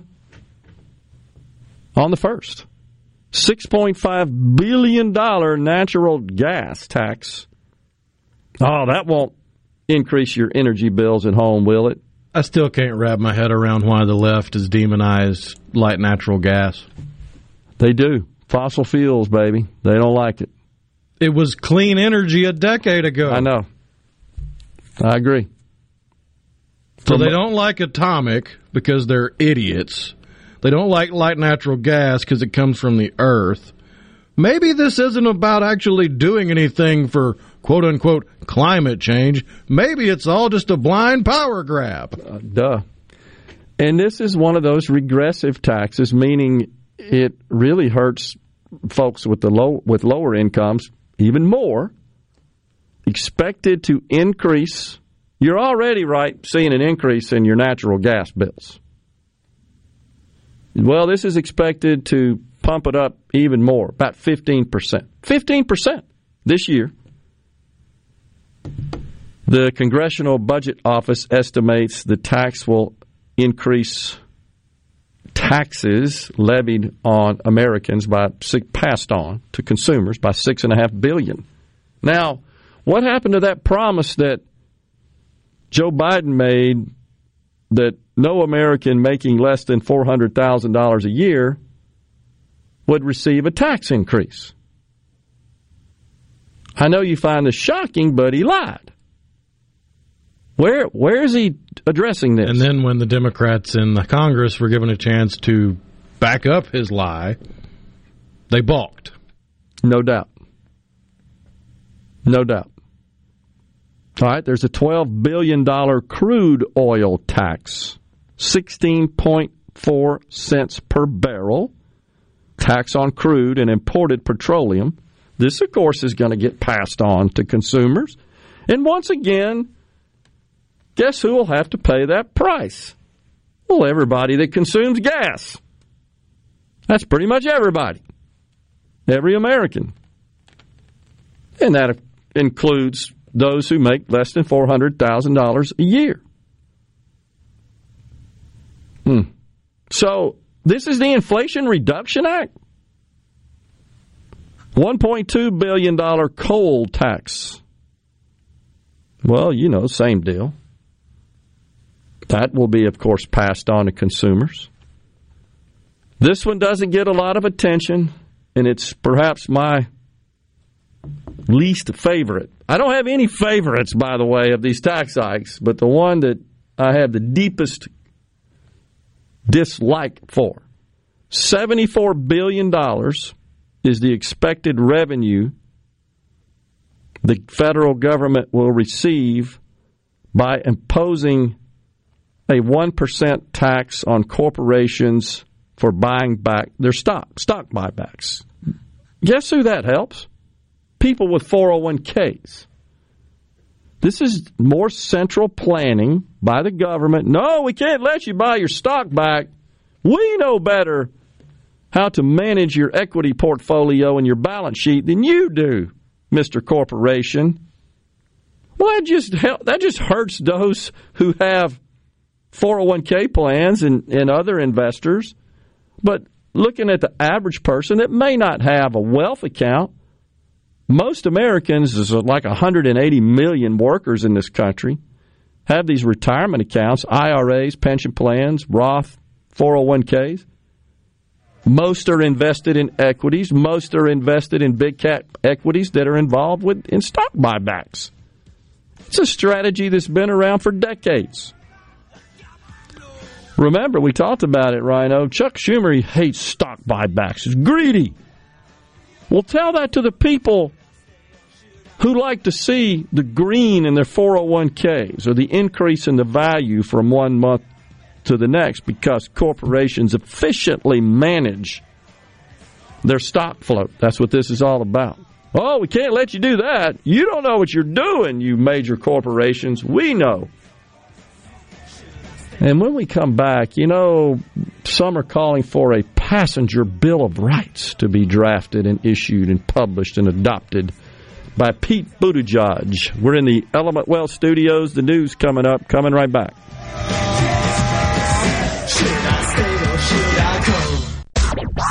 And now, and now, another hour of the talk that keeps Mississippi talking. Middays with Gerard Gibert. Begin your transition now. Now on Super Talk Mississippi.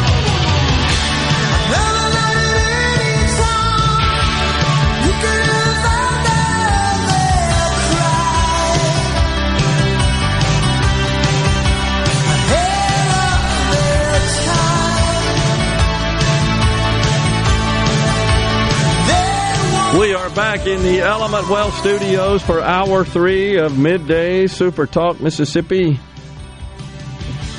We were reviewing the tax hikes which went into effect as part of the Inflation Reduction Act. How did tax hikes reduce inflation? I'm struggling with that concept. There's also a $225 billion corporate income tax and you know that's going to be passed on to households. And honestly, it, the amount of money is is minuscule relative to our deficit, to our total spending, of course, to our 31 trillion of debt. And it's really not about that. It's not like, well, we're going to go tax those corporations so we can get more revenue in so we can do something good.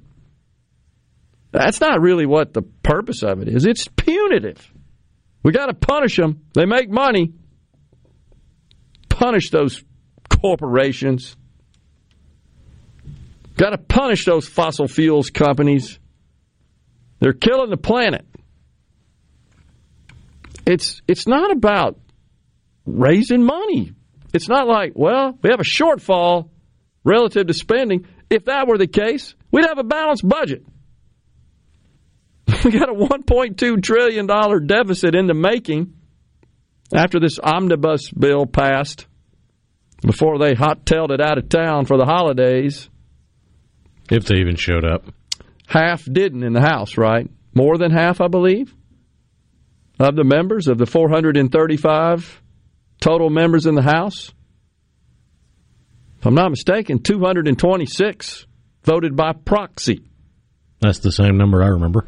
And it's uh, a rule that Kevin McCarthy has said he will address, an issue he will address by imposing a rule that requires your butt to be there to vote and get rid of this. I got COVID. I was around somebody with it, etc. By the way, Kamala Harris said before she swears in the Senate, you seen that? You got to get tested within 24 or 48 hours to prove you don't have COVID before you're allowed in the chamber for the swearing in ceremony.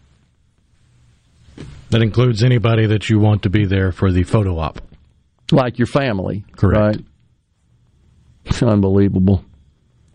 Totally unbelievable. and so McCarthy says, I, I like it. He says, no, you got to be here. That will put an end to this. But what's even more insane is that we appropriate, does our government, our Congress, to fund the discretionary part of government. We push that to the end of the year. It's a fire drill every time like this. Got to get out of town. Here's 4,000 pages. Read it. Get ready to vote on it. Two days before the vote is held. That's how we operate. When it was supposed to be done in late September. Right. Because the fiscal year ends September 30th. So we operate with a continuing resolution essentially for three months. But can't do that for another two. Right. Doesn't make any sense. No, it doesn't. And it's it's poor management. It's, if you just likened it to business, you'd say that's poor management. I know that if you're a public company or one that has uh, ob- debt obligations to institutional in- investors, you don't tell them, I'll show up with a budget three months into the next year. Your butt's fired if you do that. But no, that's not how we operate the government. What's even more disturbing here, you mark my words on this. You got this $600 million coming to the city of Jackson from the federal government.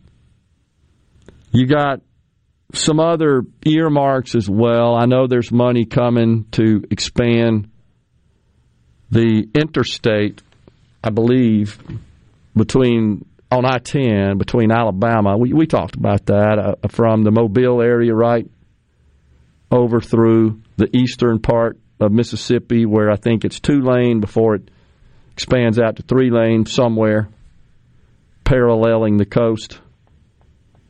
And there's there's money coming for that. And then there's some other money. There's like a grant for a library or something, I believe, at Mississippi State was one of the things that was listed.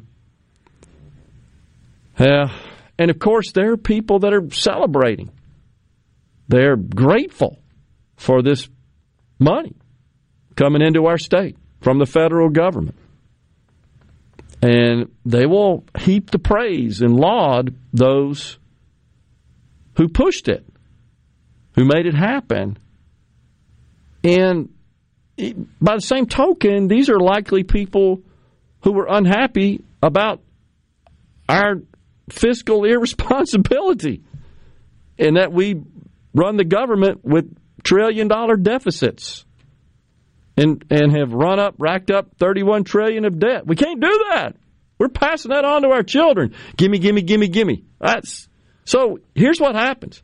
As long as we keep rewarding across the country people that bring home the bacon, guess what they're going to keep doing? Bringing home the bacon.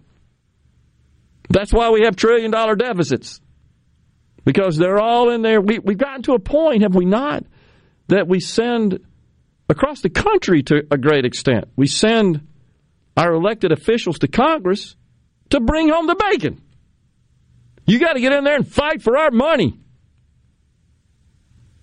And the same people will say, What do you mean you ran up a trillion dollar deficit? Makes no sense. So you wonder if a candidate for office in this country has a chance unless they Make that commitment. Make that pledge. I'm going to get in there and fight for your money. Bring it home. And sadly, in the case of Mississippi, we send one third in terms of taxes paid to the federal government of what we receive from the federal government. So all we're doing is printing money to make all these allocations and appropriations and fund all these various earmarks. We're just printing money, which is inflationary. Then we gripe about the inflation. And then Joe Biden does victory laps about the Inflation Reduction Act, which does not, nothing of the sort. Still waiting. The markets, by the way, in the red today, not doing well. Apple down quite a bit. Reports from the uh, from the big company Apple are that uh, sales of some of their aftermarket type products demand decline, not as strong. The earbuds and that sort of stuff, and uh, this, obviously, the, most of their money's made on phones and computers. We've already seen a decline in demand of that to some extent. Now, this just got this news released this morning, so investors. I wonder if part of that is also the uh, charging block that is no longer included with phones. You must buy it separately. I didn't know that. Oh yeah, the little square block. Just just recently in. upgraded on on C Spire and yeah. The iPhone did not come with a charging block. Came with a charging cable, but not a charging block. So. I wonder if that's hmm. in their other accessories bin that they're not seeing as high demand because, well, I've already got a block. Why am I buying a new one with a new phone? I don't know. I hadn't, heard that, but they're they received a downgrade, and the stock is uh, trading at what 125 bucks or so, which is uh, way off its highs, and it's down today four presently four point four percent, down five dollars and seventy cents today. Uh, trading at 124. I've seen some analysts say the bottom is 120. If you're a long investor, I'd say you're at a point where you could start dollar cost averaging and loading up because I don't think it stays there for very long.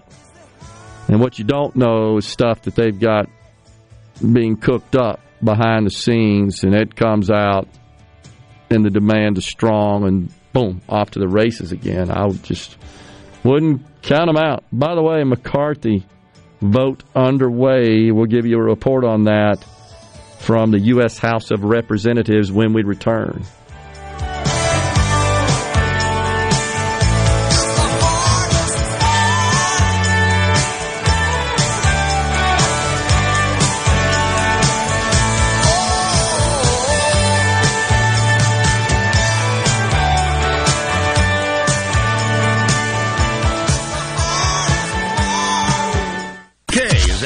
I'm ready. Ready here. Middays with Gerard Gibert on Super Talk, Mississippi.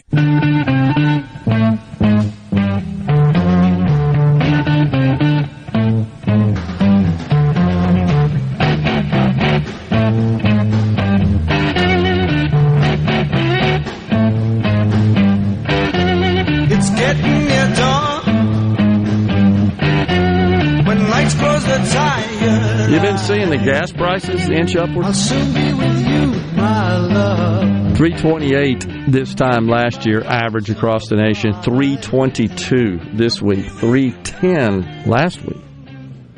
Some analysts saying expect $4 gas here soon. And I've seen it blamed on anything from Russia ramping up their efforts in Ukraine to the severe weather that struck both the Northeast and the West Coast in the last week. Yep. Disrupting supply chain. Yeah, exactly. Nine House Republicans, of course, penned a rather scathing letter against Kevin McCarthy's Speaker bid. He's struggling, the voting underway presently. It is being reported that there have been some rather contentious arguments, battles there with profanities flying around amongst the Republican conference, uh, expressed by those who oppose Kevin McCarthy as being the Speaker of the House. Representative Lauren Boebert muttered, This is bull, under her breath during a House GOP conference meeting. So, a Boebert spokesperson said it was not yelled or said into a microphone. It was while Representative McCarthy was delivering a speech to unite his party. There are, I believe, nine members. They are referred to as never Kevins. You seen that? Can we please, please get some creativity in politics? Never. not everything ends in gate, and not every opponent That's is a never. For the love of all that's holy, the English language has so many amazing words. that is true. There are uh, a number, I think 14 total have expressed concerns with five, I think it's five, are in the never Kevin category. Uh, just says it, he's failed to address some of the concerns they expressed in their letter, one of which he's conceded, which is if at least five members want a recall vote, essentially, a, a no confidence vote, five members, if they wanted to do so, could. And apparently, such a rule did not exist under Speaker Pelosi. Well, no. She would not agree. She wouldn't agree to a floor amendment, let alone a no confidence vote. That's a good point. It's pretty much Nancy Pelosi House of Representatives when she was in charge. So, oh, but she was amazing. Just check out Rob Reiner Meathead's Twitter oh, feed. I've seen it. Dear Lord. you read it and just shake your head, don't you?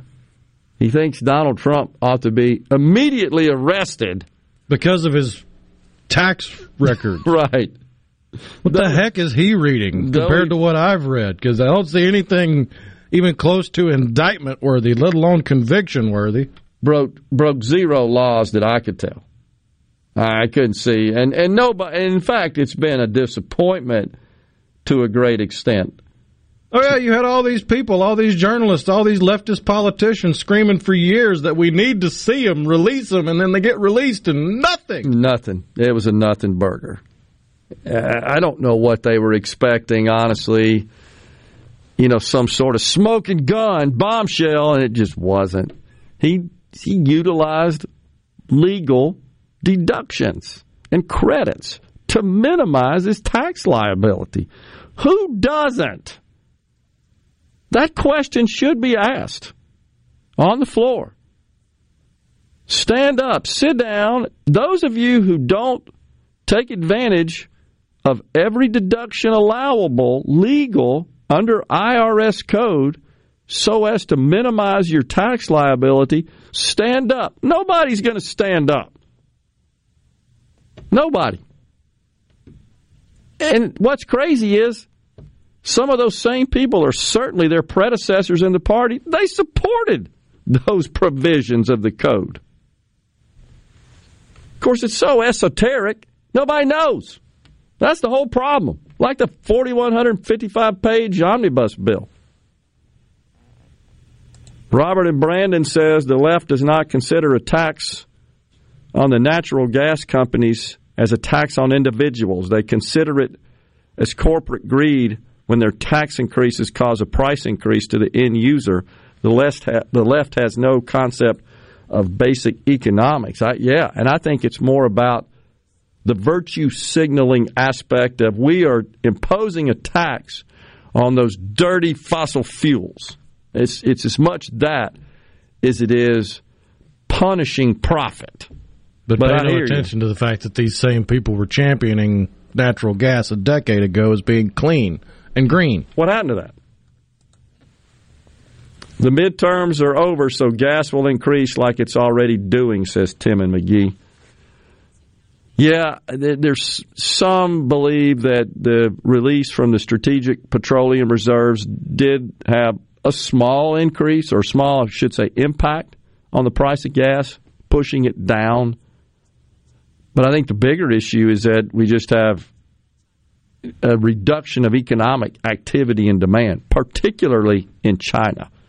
But now that they've kind of kind of lifted and pivoted from their zero COVID policy, the expectation is that you'll see an increase in economic activity in China, and thus the demand for for oil and gas will increase, and that's likely to push the price of oil per barrel. I've seen this predicted by by industry analysts above hundred dollars in the first half of the year, sitting now at around seventy nine to eighty dollars a barrel.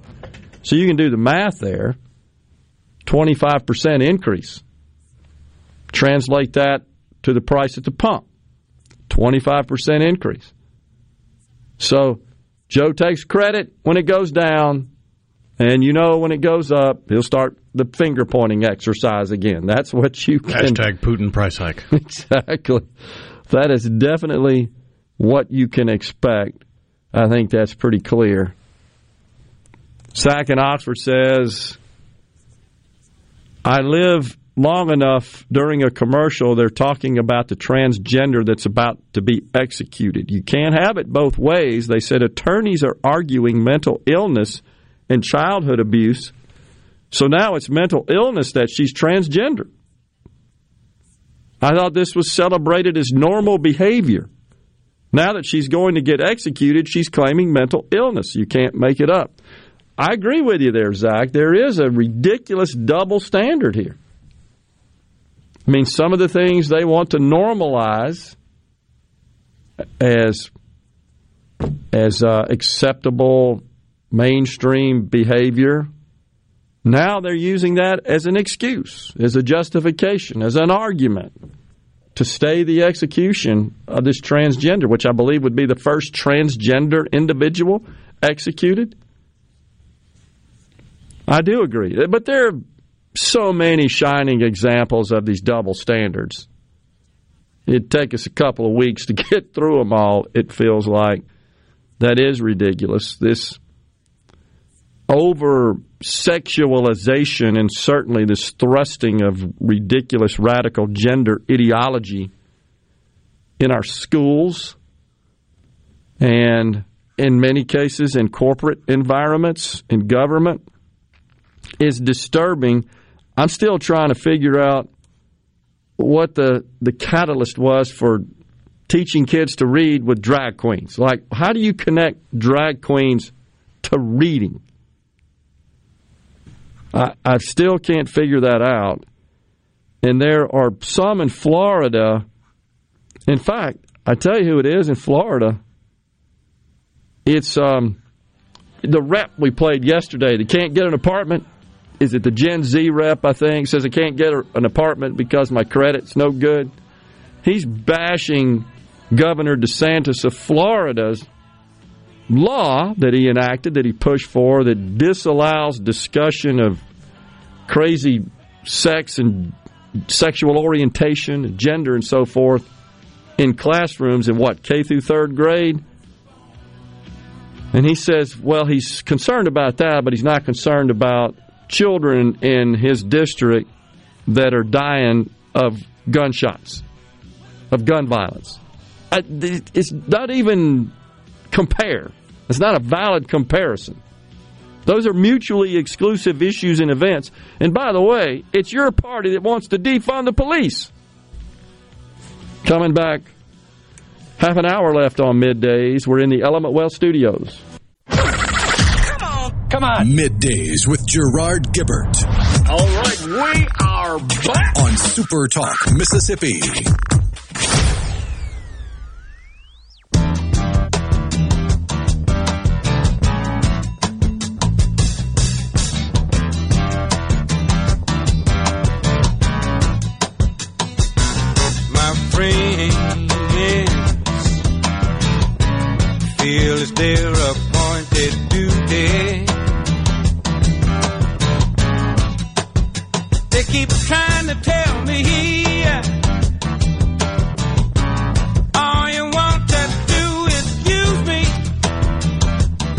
Welcome back to Midday Super Talk Mississippi. So, Kevin McCarthy falls short of Speaker of the House win on the first ballot. Got to have 218 votes. And he did not receive that. I'm looking for the count here, Rhino. I don't uh, I don't see the tally. Surely that's published, isn't it? But he did not. Uh, 13, okay, at least 13 members of the GOP. There are 222. Got to have 218. And he, uh, 13 peeled off and voted for other candidates. So that would put him at 209 nine short. Seven of those voted for Andy Biggs, Republican from Arizona. That include includes Biggs, voted for himself, Dan Bishop of North Carolina, Andrew Clyde of Georgia, Eli Crane of Arizona, Matt Gaetz of Florida, Bob Good of Virginia, and Paul Gosar of Arizona. Lauren Boebert of Colorado, Mike Cloud of Texas, and Anna Paulina Luna of Florida voted for Representative Jim Jordan. Representative elect Josh Brecheen of Oklahoma supported Jim Banks of Indiana and Andy Harris of Maryland backed New York Republican gubernatorial candidate Lee Zeldin. Wait. He's not in the House. I mean, you don't have to be a member of the House to be the Speaker of the House. Right, I know. So they, they did it. I mean, I know that's the law. Just to be contrarian. I mean, one vote. I, I posit that if McCarthy had given them everything they wanted in that letter, they'd still be throwing a hissy fit. They'd come up with number 10 to get pissed off about. I, I agree with you on that. Because it's all a dog and pony show for them. It's look at me, look at me. It's the look at me wing of the Republican Party. I I actually absolutely agree with you. I totally and it'd be agree. different if they were all voting for one person. That would actually make it look like they have a plan. Mm-mm. No, they don't have a plan. They just want look at me, look at me. Yeah, I mean, voting for Lee Zeldin is not a plan. Let's be honest. You're exactly right. That's just calling attention to yourself. Knowing that once this got this information got released, when are the when are the television stations going to call me? When are the networks going to put me on? Here I am. Unbelievable. Mike from Grand Bay, Alabama says again, not good. One day one for one day one.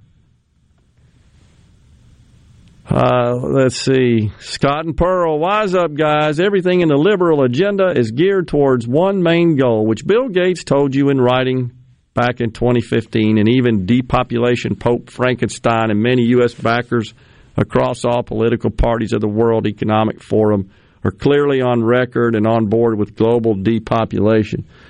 Yeah, I'm not quite in that camp where that's just the, the sole objective and it's the universal objective is global depopulation. And the reason is because these are uh, these are power hungry narcissists. They want as many people to control as they possibly can have.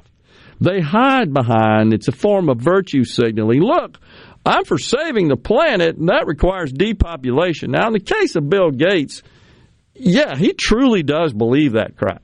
I mean, he's he sees that as uh, his mission now that he's a gazillionaire. He's different. He doesn't derive power or even money from it. He gets notoriety, and he and it could be that's what floats his boat. I, I get that, but I think the rest of these people they just want maximum power, and in fact, yeah, if they actually genuinely cared about depopulation, they wouldn't keep bringing out what's his face, Paul Ehrlich, to talk about, oh, we're not going to have enough supplies to feed humanity. And he's been saying the same thing for 60 plus years, and he's been wrong every You're stinking exactly right. time. You're, uh, yeah, uh, it's you got to put it right up there with the folks that came to my high school in 1973 telling us that we were running out of oil. Set your thermostat on 78 in the summer and 62 in the winter and that sort of stuff, and go to school three days a week and no night games. I mean, it's the litany. I remember that distinctly. And that was totally wrong. I mean, you, it's the old fool me once, right, situation. And honestly, the world is depopulating. The trends of propagation are negative. And Elon Musk has warned about this. He said, We're going to run out of workers. We're not reproducing at a level necessary to sustain the planet. It's why Japan and China have completely reversed their policies with respect to number of children in a household.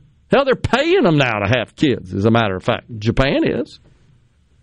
Knowing that they're being overwhelmed with an aging population and they need the young people to take care of them. Oh, yeah, they've got state sponsored meet and greets in Japan for young people.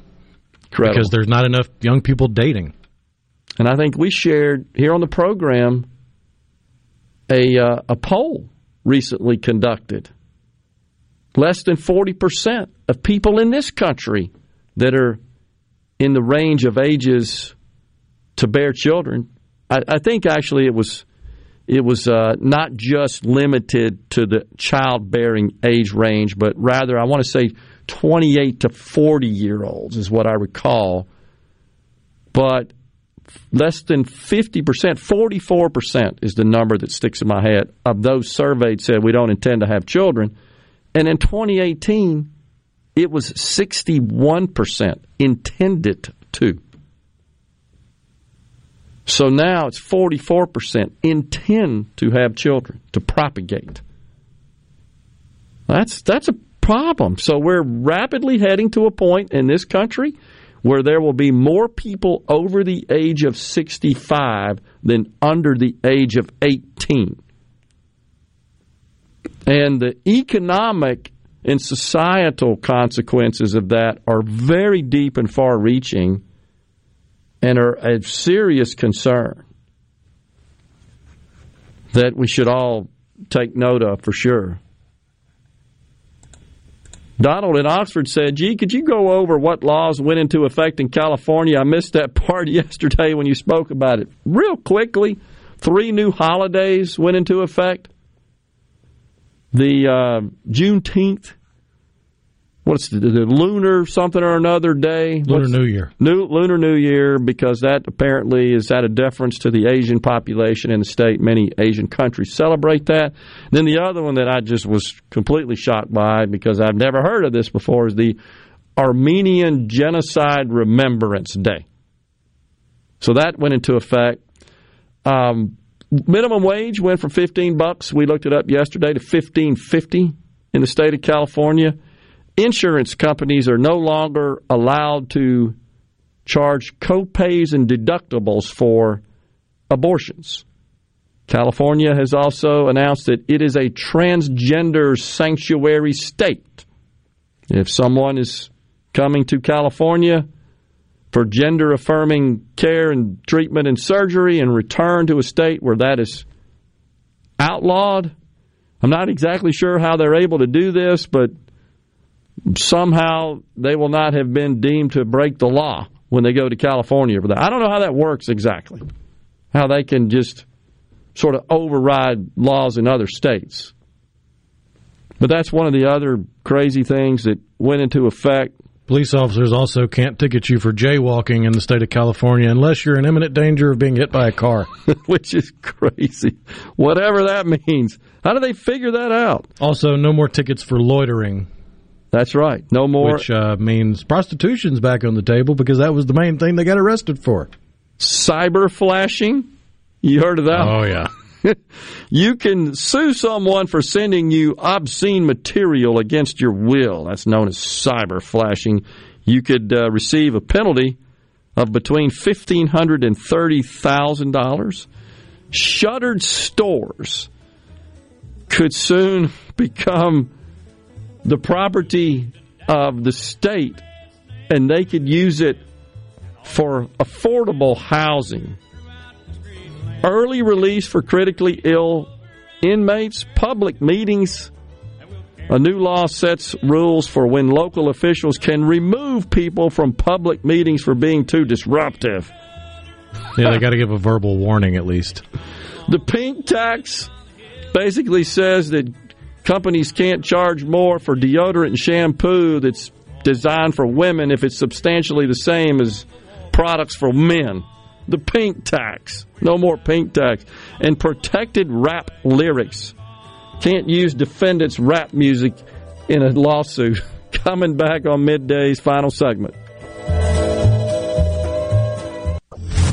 You're listening to Middays with Gerard here on Super Talk, Mississippi.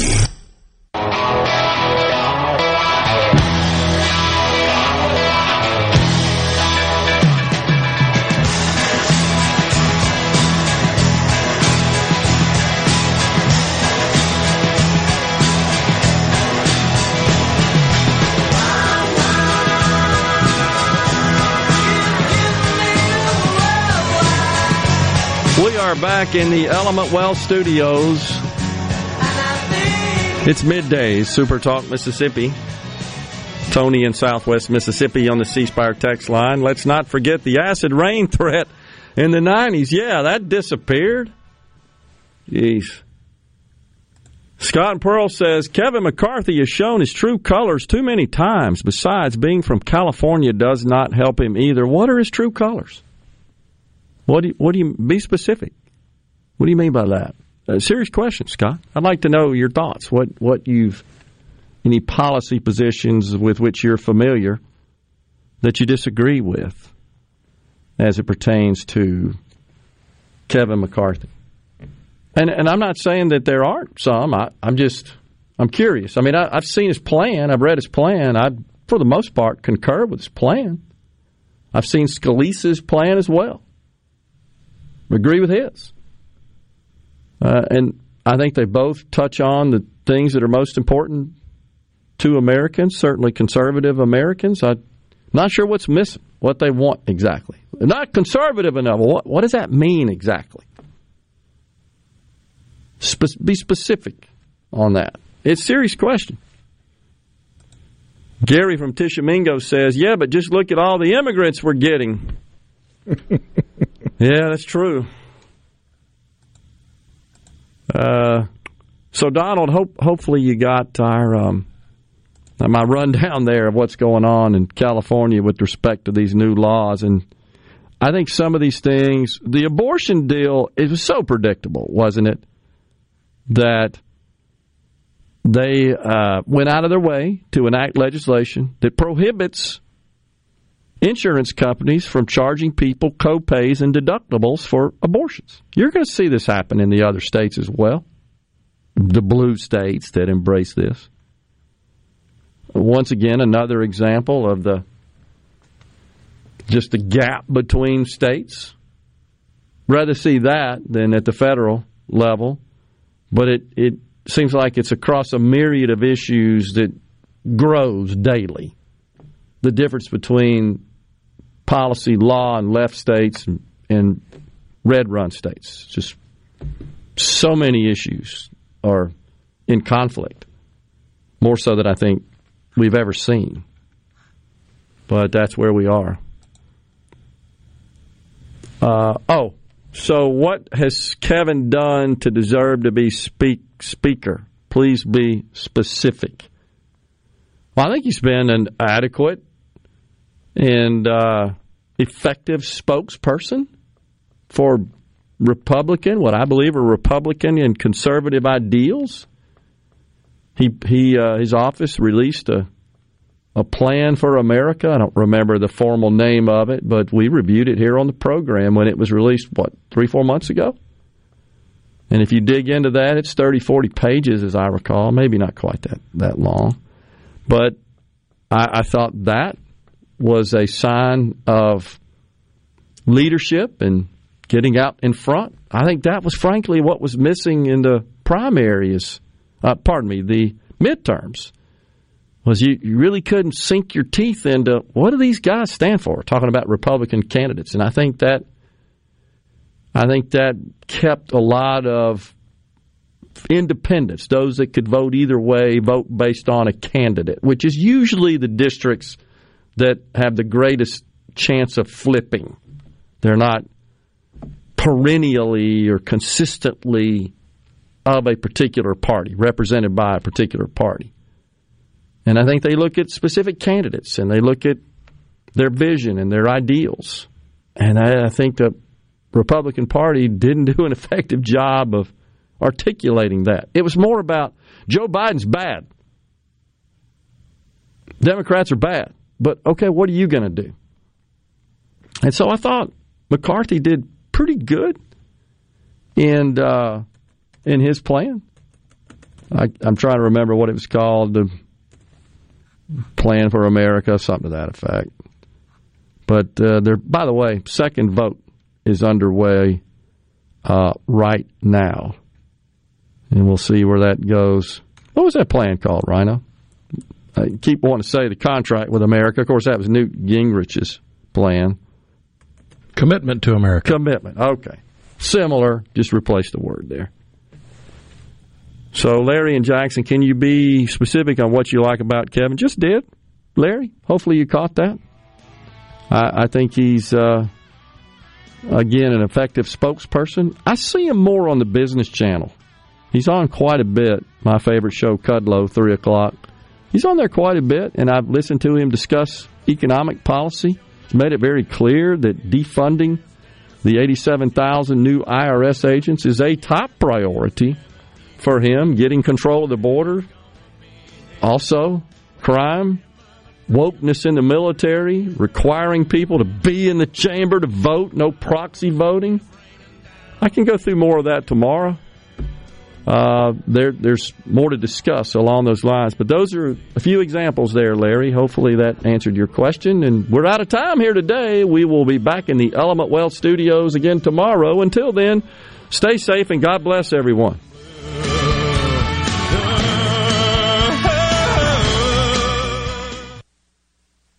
A SuperTalk Mississippi media production.